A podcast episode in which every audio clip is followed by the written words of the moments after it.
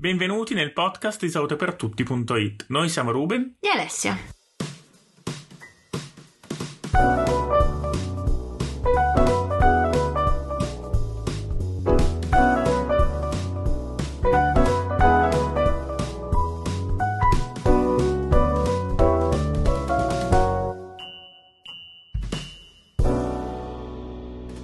Il nuovo numero di salutepertutti.it in uscita breve introduce una nuova rubrica che riguarda la salute degli animali. Ne hanno parlato Carlo Pirola, educatore cinofilo ed istruttore comportamentalista, e Giacomo Biagi, presidente della Siana, che è la società italiana di alimentazione e nutrizione animale. Partiamo parlando del benessere dei nostri cani. Il Covid-19 ha profondamente cambiato le nostre vite e di conseguenza quelle dei nostri amici a quattro zampe. Prima di tutto, siamo sempre insieme e se usciamo li portiamo con noi. Quando l'emergenza che viviamo finirà, torneremo ai vecchi orari e i cani dovranno adeguarsi alla nostra assenza. Per molti di loro questa marcia indietro non sarà facile, perché per il cane la vita in gruppo è la forma più normale di aggregazione. Dovremo conservare le routine della vita precedente al Covid, per non scombussolare troppo le abitudini fisiologiche dei nostri animali, in modo tale da farli stare tranquilli. Un'altra questione importante è il clima emotivo che i cani possono vivere standoci vicini.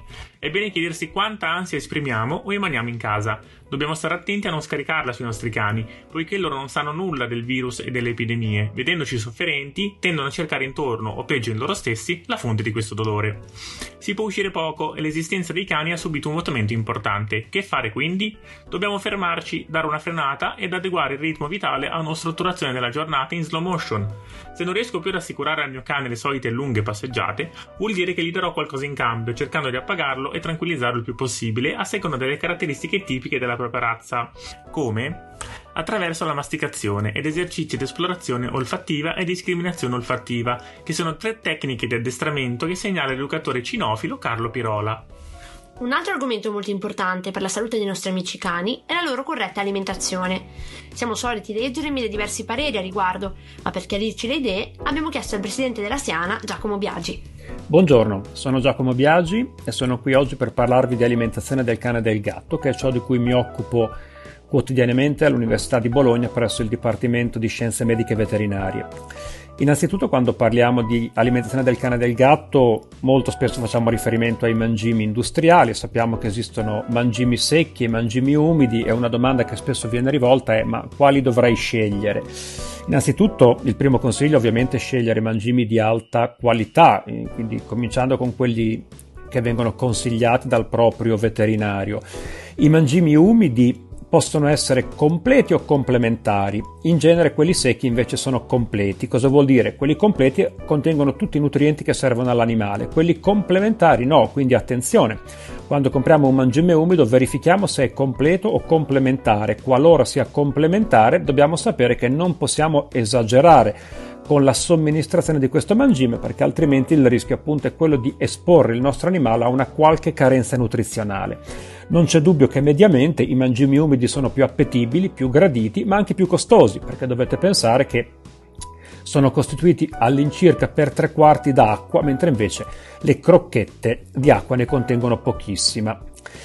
Il, l'appetibilità dei mangimi è ovviamente un criterio fondamentale, è altrimenti l'animale non li accetta. Ogni tanto mm, vengono rivolte domande no, del tipo ma come farà l'industria a rendere appetibili i mangimi? Chissà cosa ci mettono. In realtà sono un po' sono dei luoghi comuni, nel senso che ovviamente l'industria deve lavorare con attenzione sul concetto di appetibilità, ma l'appetibilità è ottenuta utilizzando materie prime di alta qualità, soprattutto grassi di origine animale, e anche delle eh, particolari lavorazioni di, ehm, di carni o visceri di origine animale, soprattutto i fegatini di pollo, che vengano ehm, trattati in maniera da essere digeriti con particolari procedure in maniera da rendere molto più profumato e gradevole l'alimento che il cane e il gatto ricevono.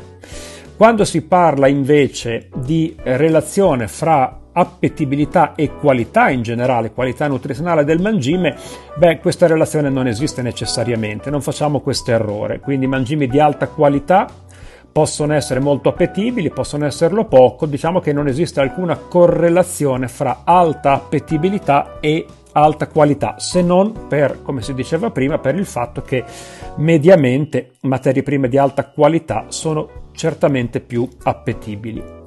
Quando si parla invece di alimentazione casalinga, attenzione, attenzione a rivolgersi ad esperti che sappiano formulare delle diete casalinghe davvero complete, davvero bilanciate. Appunto, non dimentichiamoci che un'alimentazione sbagliata che continui ad essere sbagliata giorno dopo giorno, evidentemente nel tempo può esporre l'animale al rischio di carenze nutrizionali e questo è particolarmente importante ricordarlo per i cuccioli, per i gattini, cioè per gli animali in accrescimento, dove gli errori nutrizionali possono davvero compromettere l'accrescimento dell'animale in poche settimane.